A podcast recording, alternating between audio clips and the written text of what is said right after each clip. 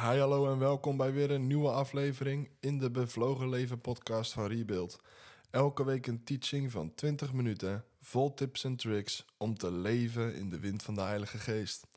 En vandaag gaan we het hebben over geld, over keiharde knaken.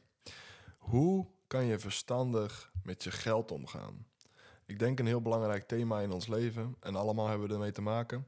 En daarom is het extra belangrijk dat we er ook verstandig mee omgaan. Want geld kan je beste vriend zijn en je grootste vijand. En daarom wil ik vandaag tijdens deze aflevering ja, gewoon een aantal tips en tricks met je delen. Een aantal onderwerpen behandelen als het gaat om geld.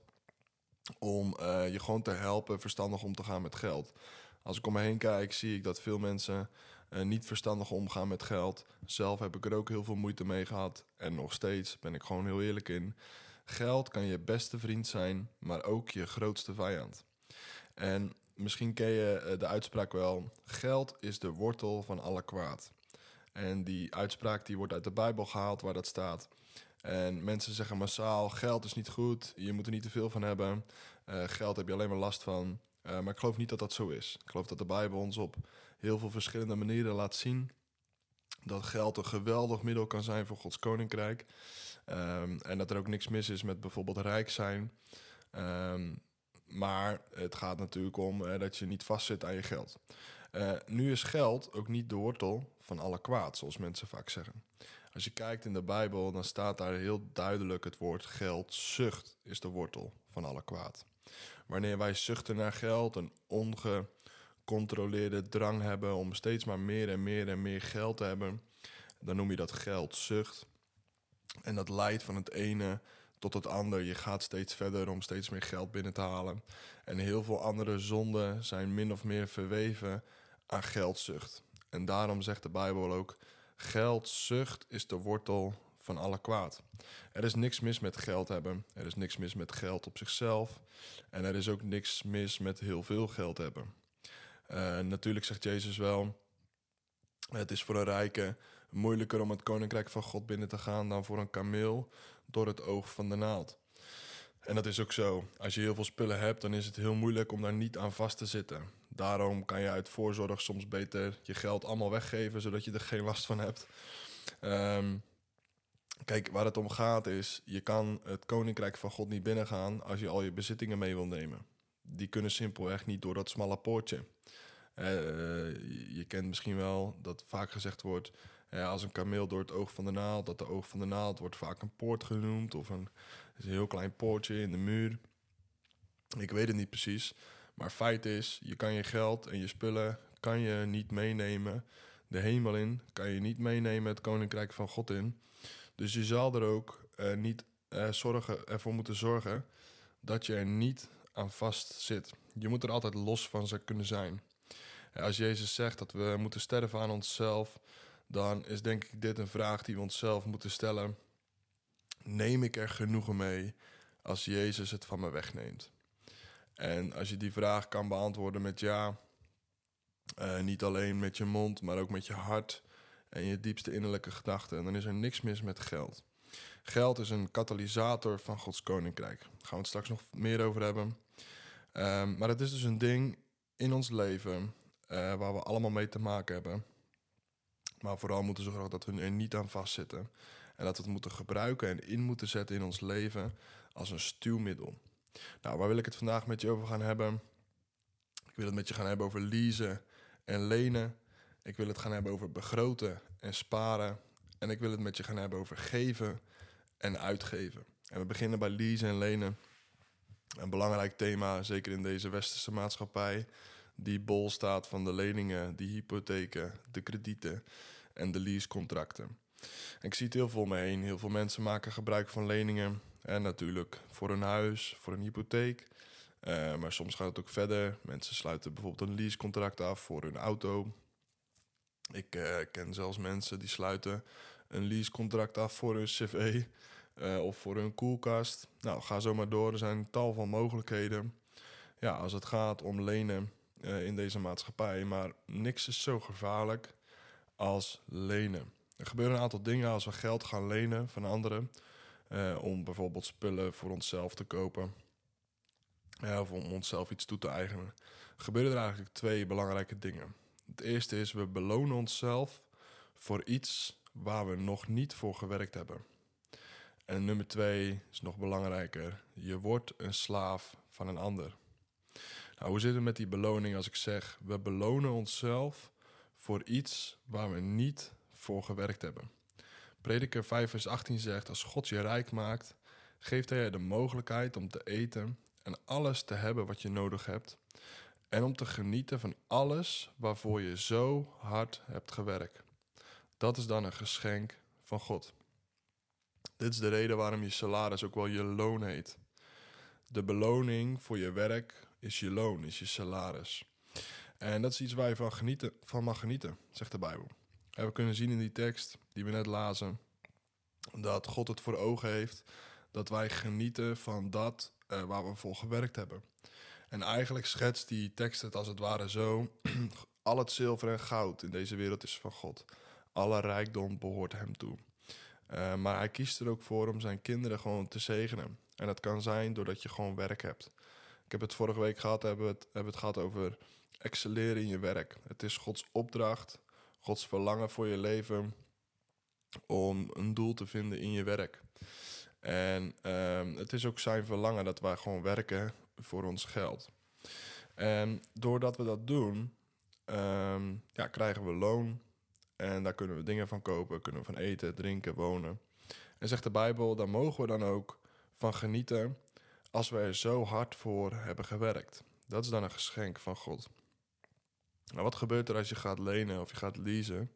Dan neem je eigenlijk op de pof, hè, dus op voorhand, uh, gun je jezelf of geef je jezelf een bepaald loon voor iets waar je nog niet voor hebt gewerkt. En het gevolg is dat je er dus ook niet heel erg van kan genieten. Als je normaal gesproken heel lang ergens voor hebt gewerkt en voor hebt gespaard en uiteindelijk koop je dat of krijg je dat, ja, dan kan je daar extra van genieten, omdat je daar zelf hard voor hebt gewerkt. Het geeft je voldoening, uh, het, geeft je, uh, het geeft je een doel.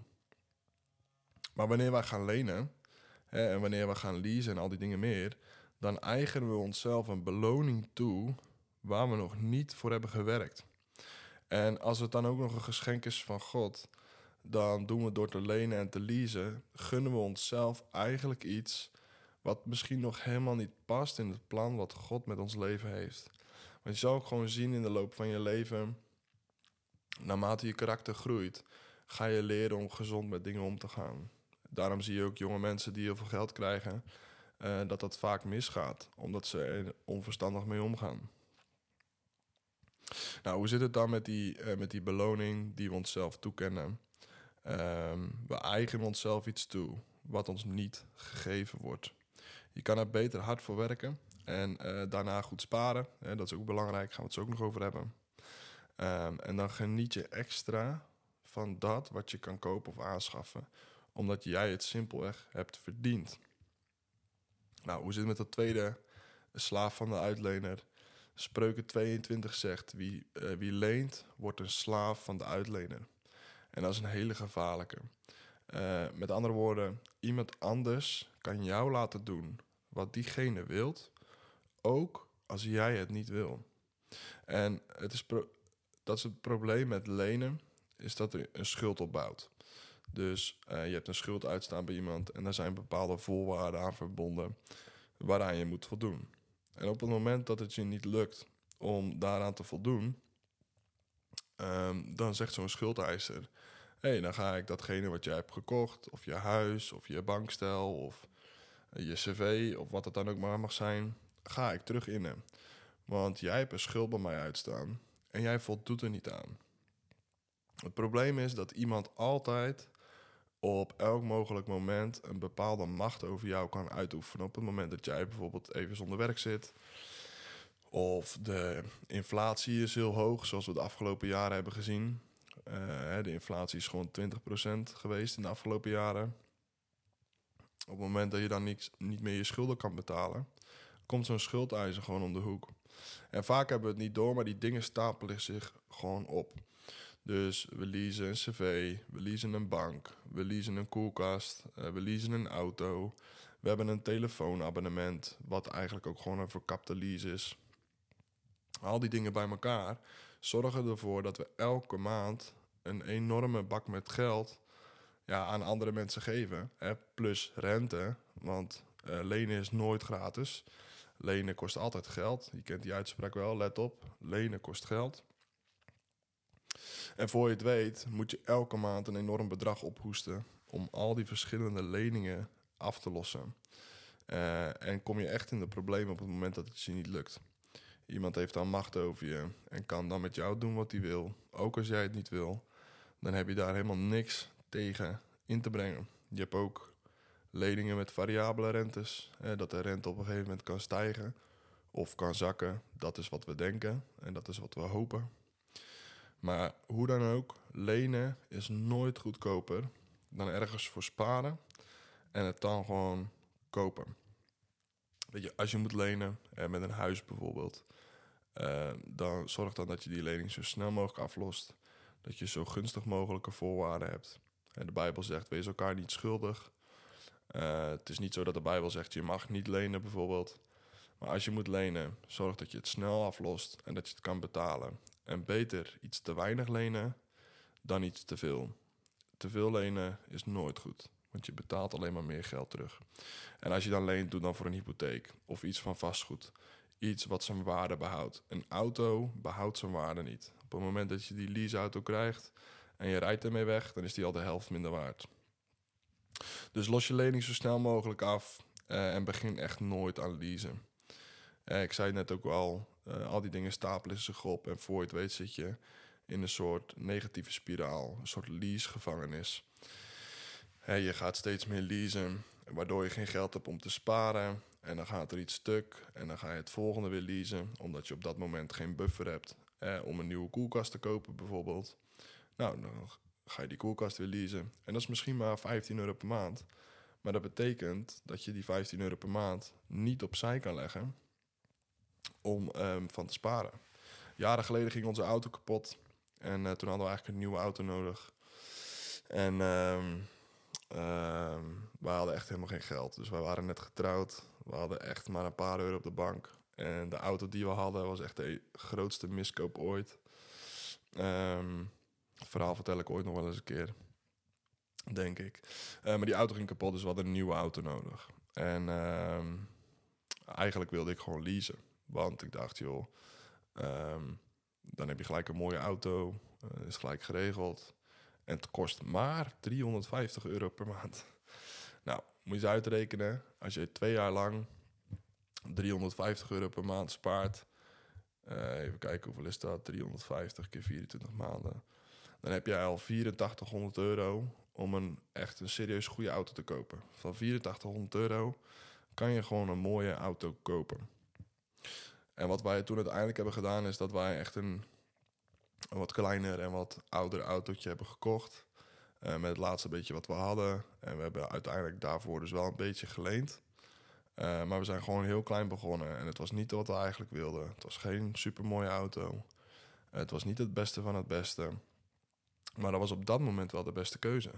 Want de drie, vier jaar daarna hebben we kunnen sparen voor de auto die we nu hebben gekocht een jaar geleden. En dat had niet gekund als wij elke maand die lease hadden gehad. Want 350 euro per maand opzij zetten, daar kan je, daar kan je van sparen. Daar kan je een auto van kopen. Maar niet als die 350 euro elke maand naar een auto gaat, uh, die aan het einde van de rit ook niet eens van jou is. Nou, leasen en lenen, belangrijk dus. Als het noodzakelijk is, doe het met vastgoed en los je schuld zo snel mogelijk af. Leasen, probeer er zo min mogelijk aan te beginnen. Je wordt echt een slaaf van degene die geld aan je leent. Tweede punt, begroten en sparen. Hoe ga je daarmee om? Dit is een van de belangrijkste dingen ook als het gaat om verstandig met je geld omgaan. In Lucas 14 zegt Jezus: uh, Wie van jullie, niemand van jullie bouwt een toren of gaat een toren bouwen zonder vooraf eerst de kosten te berekenen. Hij zegt dat in het licht van hem volgen. Hij zegt bereken de kosten. Het kost je alles om mij te volgen. Als je mij wil volgen, moet je alles af kunnen leggen. En dan gebruikt hij dit voorbeeld. Niemand gaat een toren bouwen zonder dat hij vooraf is, heeft nagedacht over de kosten. En dat klinkt super logisch, maar heel vaak ehm, denken mensen er toch niet goed genoeg over na. En misschien heb je in Nederland wel eens van die grote kerktorens gezien. Eh, die zijn heel breed en mega hoog. Van die enorme kerktorens. Je ziet ze overal in Nederland. Eh, de kerktoren was vaak het pronkstuk van zo'n kerkgebouw. Uh, die zaal die moest natuurlijk mooi zijn, maar die toren die moest er echt uitspringen. En daar stopten ze heel veel geld in. Maar in de jaren dat er heel veel kerktorens werden gebouwd, was de inflatie enorm hoog. Dus wat gebeurde er? Dan kwamen ze bijvoorbeeld op uh, drie kwart van die toren. En dan kwamen ze erachter dat ze geen geld meer hadden. Of dat ze geld te weinig hadden. En je, je moet maar eens kijken, op heel veel plekken in Nederland zie je dat. Zie je torens die in verhouding eigenlijk net te klein zijn ten opzichte van het kerkgebouw. Ze zijn dus maar drie kwart uh, hoog afgemaakt. En ze hebben allemaal zo'n klein, uh, ja, hoe zeg je dat? Zo'n klein, bijna plat dakje. Er staat geen mooie grote spits of, of een enorme mooie grote punt met een haan erbovenop. Al die dingen staan er niet op. Omdat ze dus op drie kwart erachter kwamen dat ze te weinig geld hadden. En daarom is het zo noodzakelijk dat je leert begroten, maar ook leert begroten met vooruitzicht. Nou, hoe maak je een begroting? Eerst ga je natuurlijk bepalen wat iets kost als je het aan wilt schaffen. Het kan natuurlijk een scooter zijn uh, of een aanbouw. Uh, en afhankelijk van wat het is, ga je natuurlijk nadenken over hoeveel je nodig hebt. een scooter is vrij eenvoudig. Je hebt een scooter nodig en een helm en misschien een regenjas. Um, als je een aanbouw gaat zetten, dan kan dat bijvoorbeeld al iets veelzijdiger zijn. Je hebt niet alleen een aannemer nodig, je hebt wellicht ook wat advieskosten. Je moet achteraf je tuin nog uh, netjes laten maken. Dus je moet nadenken over allerlei verschillende elementen die uh, belangrijk zijn ja, voor datgene wat je wilt gaan kopen. En daarna moet je gaan bedenken, heb ik dat geld? Nou, vaak is het antwoord uh, deels of nog niet helemaal. En dan moet je gaan bedenken over hoe lang of wanneer denk ik dat ik dat geld uiteindelijk bij elkaar gespaard heb. En dan moet je gaan nadenken over de, over de inflatie. En zeker de afgelopen jaren, ik zei het net ook al, in de afgelopen drie, vier jaar was de inflatie, de totale inflatie, bijna 20%. Dus als jij uh, drie jaar geleden ging bedenken dat je over drie jaar een aanbouw wilde zetten van 10.000 euro, dat, uh, daar koop je geen aanbouw voor tegenwoordig, maar stel even, dan kost die aanbouw vandaag de dag 12.000 euro. En dat is wel een verschil. Dus als jij over drie jaar ja, iets wil gaan aanschaffen of iets wil gaan kopen, dan moet je ook rekening houden met de inflatie. Je moet rekening houden met de tijd. Nou, en eh, net wat ik zei, afhankelijk van wat je wil, moet je altijd nog extra dingen erbij optellen. Stel dat je een aanbouw wil, moet je altijd nog 15% extra rekenen. Want aan het einde um, dan is er vaak nog meer werk. Er moeten nog andere dingen gebeuren. En dan uh, uh, is het ook belangrijk dat je daar geld voor, nodig, voor over hebt. En niet op, het, eh, op, op de laatste cent of op het nippertje net uitkomt. Zorg gewoon dat je voldoende over hebt. En dan onderhoud. Kijk, je kan een auto kopen van 10.000 euro vandaag. Maar volgende maand moet je de verzekering betalen. Uh, het kwartaal daarna begint de wegenbelasting. Over een half jaar heeft hij een kleine beurt nodig. En over weer een jaar een APK. En dan ineens kom je erachter dat je ook maandelijkse kosten hebt. Dat je onderhoudskosten hebt, verzekeringskosten, verwarmingskosten. Het maakt niet uit, maar elk ding in deze wereld heeft onderhoud nodig en is uh, gepaard met vaste lasten, behalve een betontegel. Uh, maar goed, zelfs die moet schoongemaakt worden. dus in principe, alles wat je koopt of aanschaft, uh, daar komen kosten uit voort. Die je vaak maandelijks op moet hoesten. Dus zorg er ook voor dat je niet alleen iets koopt, maar ook weet daarna wat je nodig hebt. Ik zie, we zitten al op 19 minuten. Um, maar dat maakt niet uit. um, en wat ga je dan doen als je weet van oké, ik heb nu. Um, uh, ik, ik heb nu die begroting gemaakt. Dan moet je natuurlijk gaan sparen. En als, je, als ik nu tegen jou zeg 12.000 euro voor een aanbouw, wat geen 12.000 euro is, want een aanbouw kost vaak gewoon 20.000 euro of 25.000 euro, dan denk je nu misschien bij jezelf: hoe is dat in hemelsnaam mogelijk om 15.000 of 20.000 euro bij elkaar te sparen?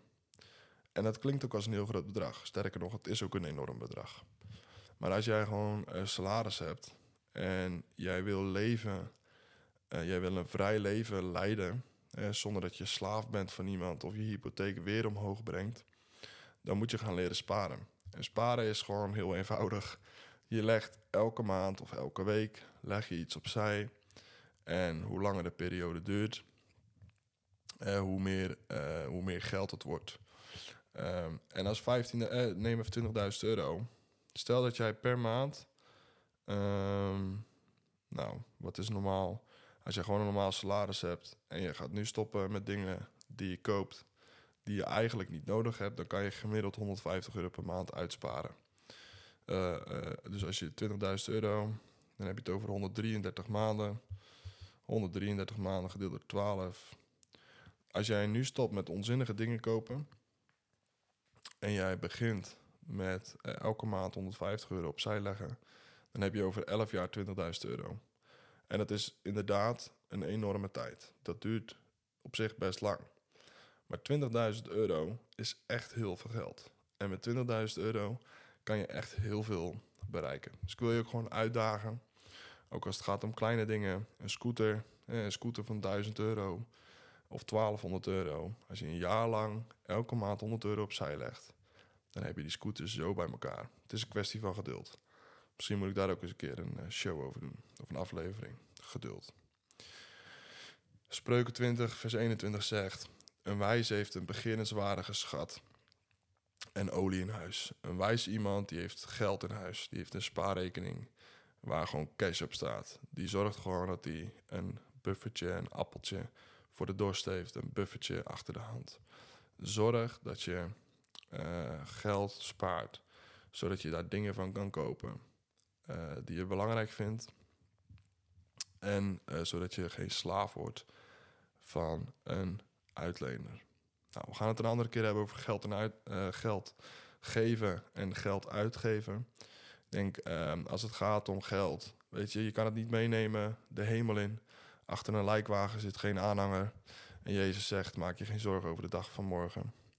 Focus je niet op aardse schatten, maar op hemelse schatten. Geld is een belangrijk middel in ons leven, maar niet het belangrijkste. Focus je op Jezus, de gerechtigheid en zijn koninkrijk en al die andere dingen zullen er bij je gegeven worden. Maar je kan er niks van meenemen. Geld is om te rollen, anders hadden ze het wel vierkant gemaakt. Uh, dus geef het uit aan dingen die je belangrijk vindt. En geef natuurlijk aan Gods koninkrijk. Daar gaan we echt nog een keer een aparte aflevering over doen. Uh, maar geven, zaaien in Gods koninkrijk, maakt rijk. Dus, dat was hem. Ik hoop dat je geïnspireerd en aangespoord bent om een bevlogen leven te leiden. Rebuild heeft het verlangen dat Gods koninkrijk zichtbaar en tastbaar wordt in elk facet van het leven. In jouw leven. En niet alleen in dat van jou, maar ook in dat van je buren, je familie, je vrienden en je collega's. Wil je meebouwen met Rebuild en ben je benieuwd hoe je dit kunt doen? Kijk dan op www.rebuilders.nu meebouwen. Ik wens je nog een hele fijne dag.